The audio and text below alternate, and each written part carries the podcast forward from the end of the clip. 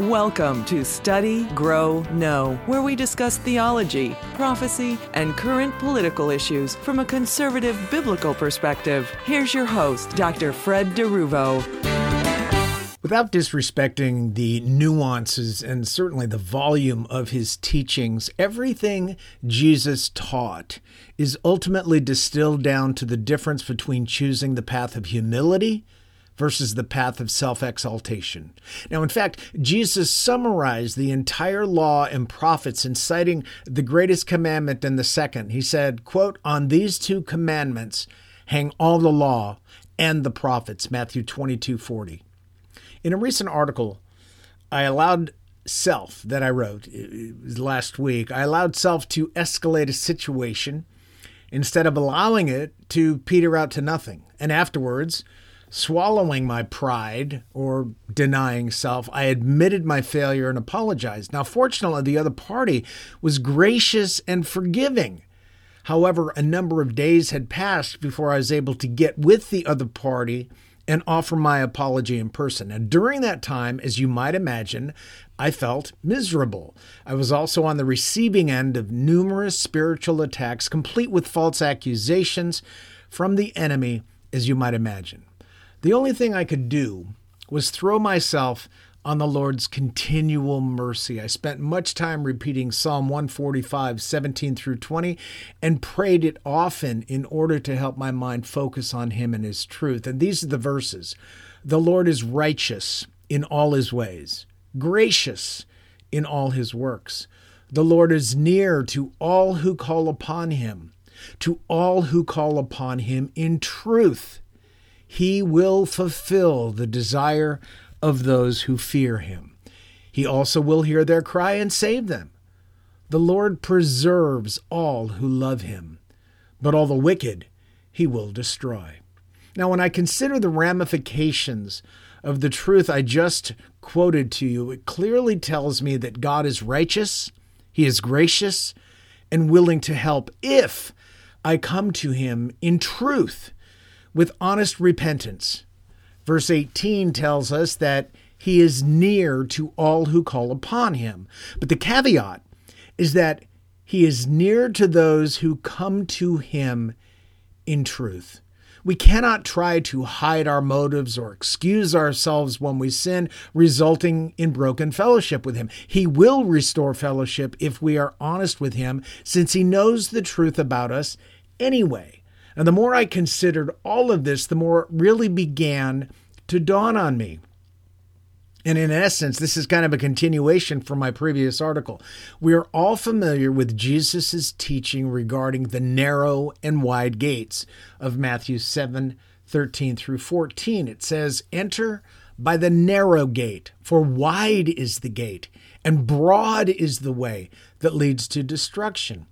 And there are many who go in by it. Because narrow is the gate, and difficult is the way which leads to life, and there are few who find it.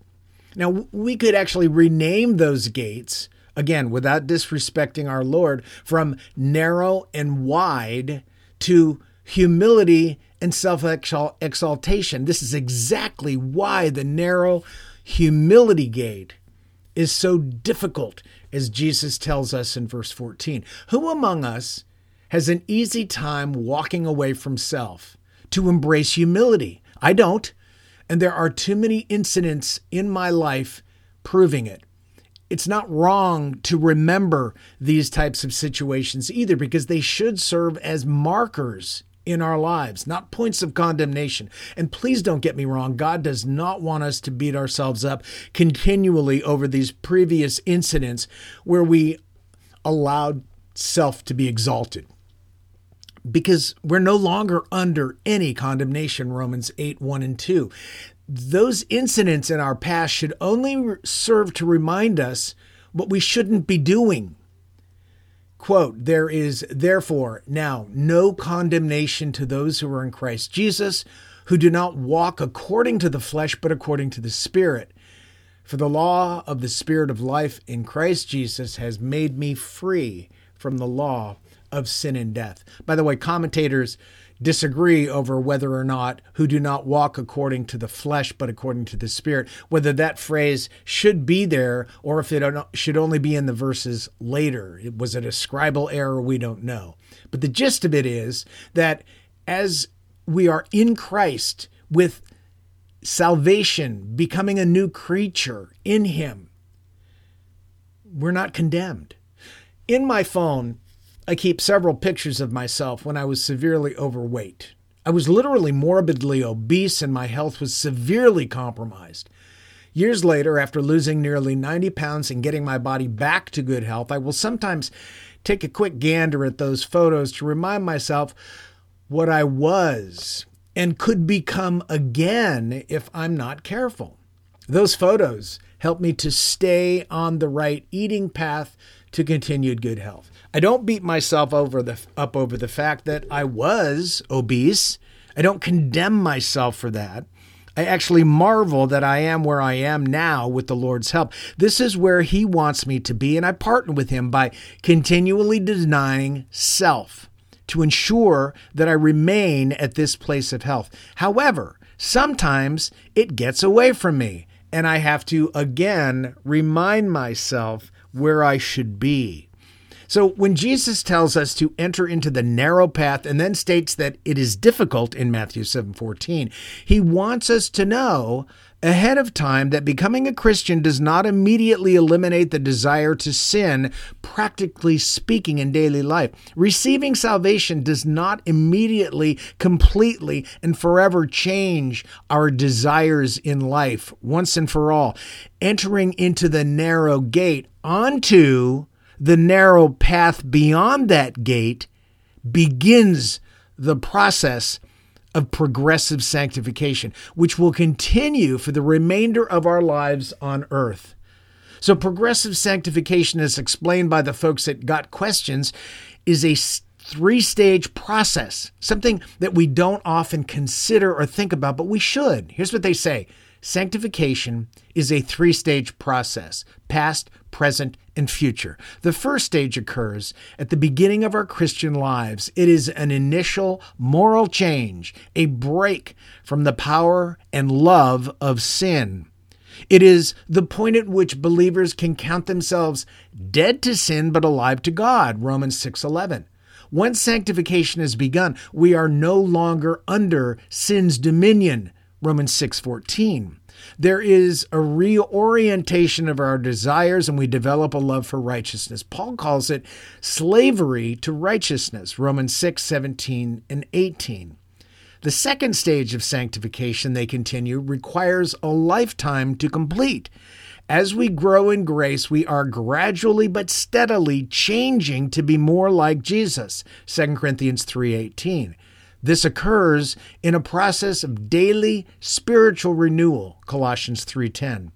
The apostle Paul himself was being sanctified even as he ministered to others. Paul claimed that he had not reached perfection but that he pressed on to attain everything Christ desired for him, Philippians 3:12. The third and final stage of sanctification occurs in the future. When a believer dies, their spirits go to be with Christ. 2 Corinthians 5 6 to 8. Since nothing unclean can enter heaven, Revelation 21 27, we must be made perfect at that point.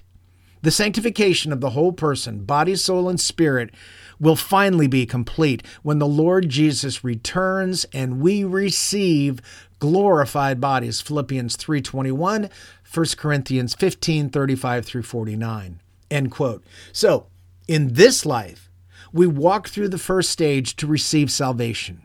Then, we spend the rest of our lives living in stage two of progressive sanctification. After we leave this life, we ultimately gain the third stage because Jesus provides us with a new, sin free, glorified body fit for the kingdom of heaven. In essence, then, this is what entering through the narrow humility gate and onto the narrow humility path ultimately means.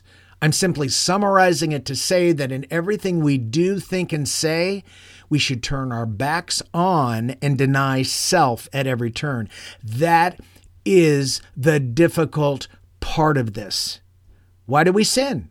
Because we don't seek humility, but self exaltation instead. It's that simple to understand, but it takes a lifetime to develop a consistent practice. And even there, unfortunately, we will never be completely free of self's desires to take charge in this life. We saw this with Moses. Who spent nearly his entire adult life serving the Lord with diligence and abject humility. Quote, Numbers 12 3 says, now the man Moses was very humble more than all men who were on the face of the earth. Now one might ask, how could Moses have been that humble since he actually wrote that about himself in the book of Numbers? Well, the answer is that God directed him to write it.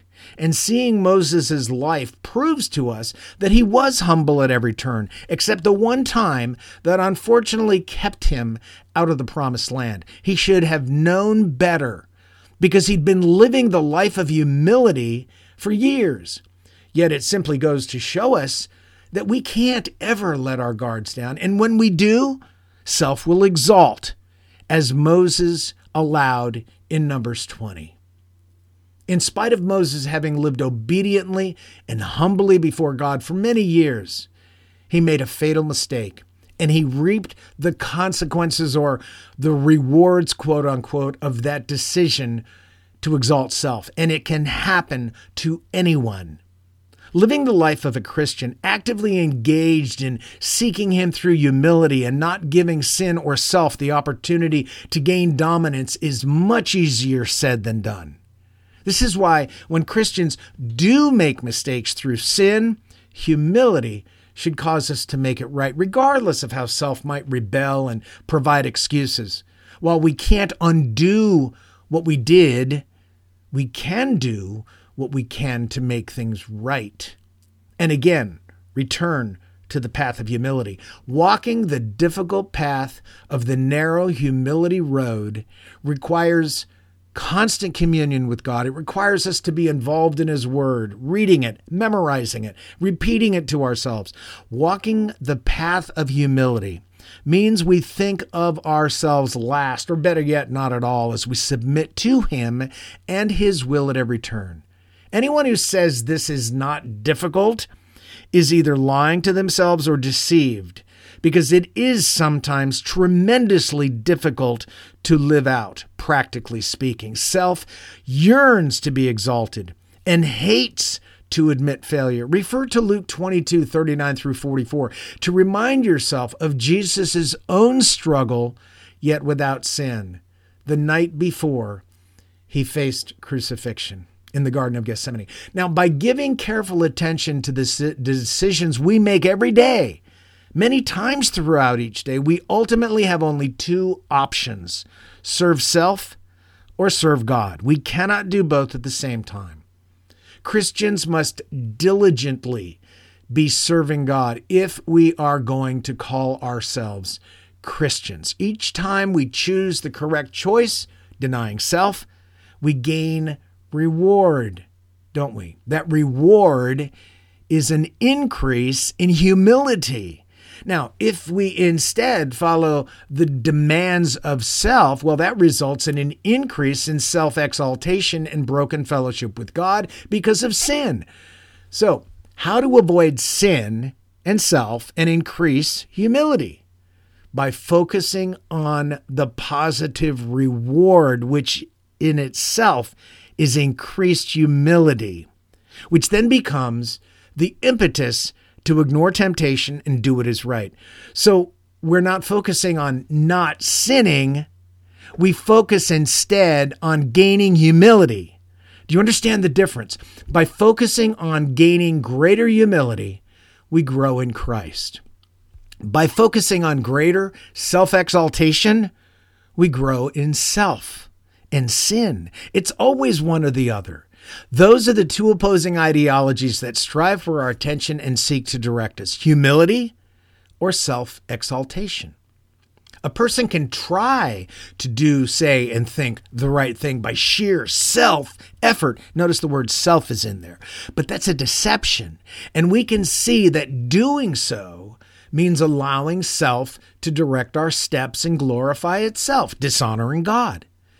God, however, wants us to do something a little bit different. He wants us first to submit to Him in all things, to admit that in and of ourselves we can't do it and we need His help, enabling an empowerment to leave self behind and treat it as though it is dead, Romans 6:11.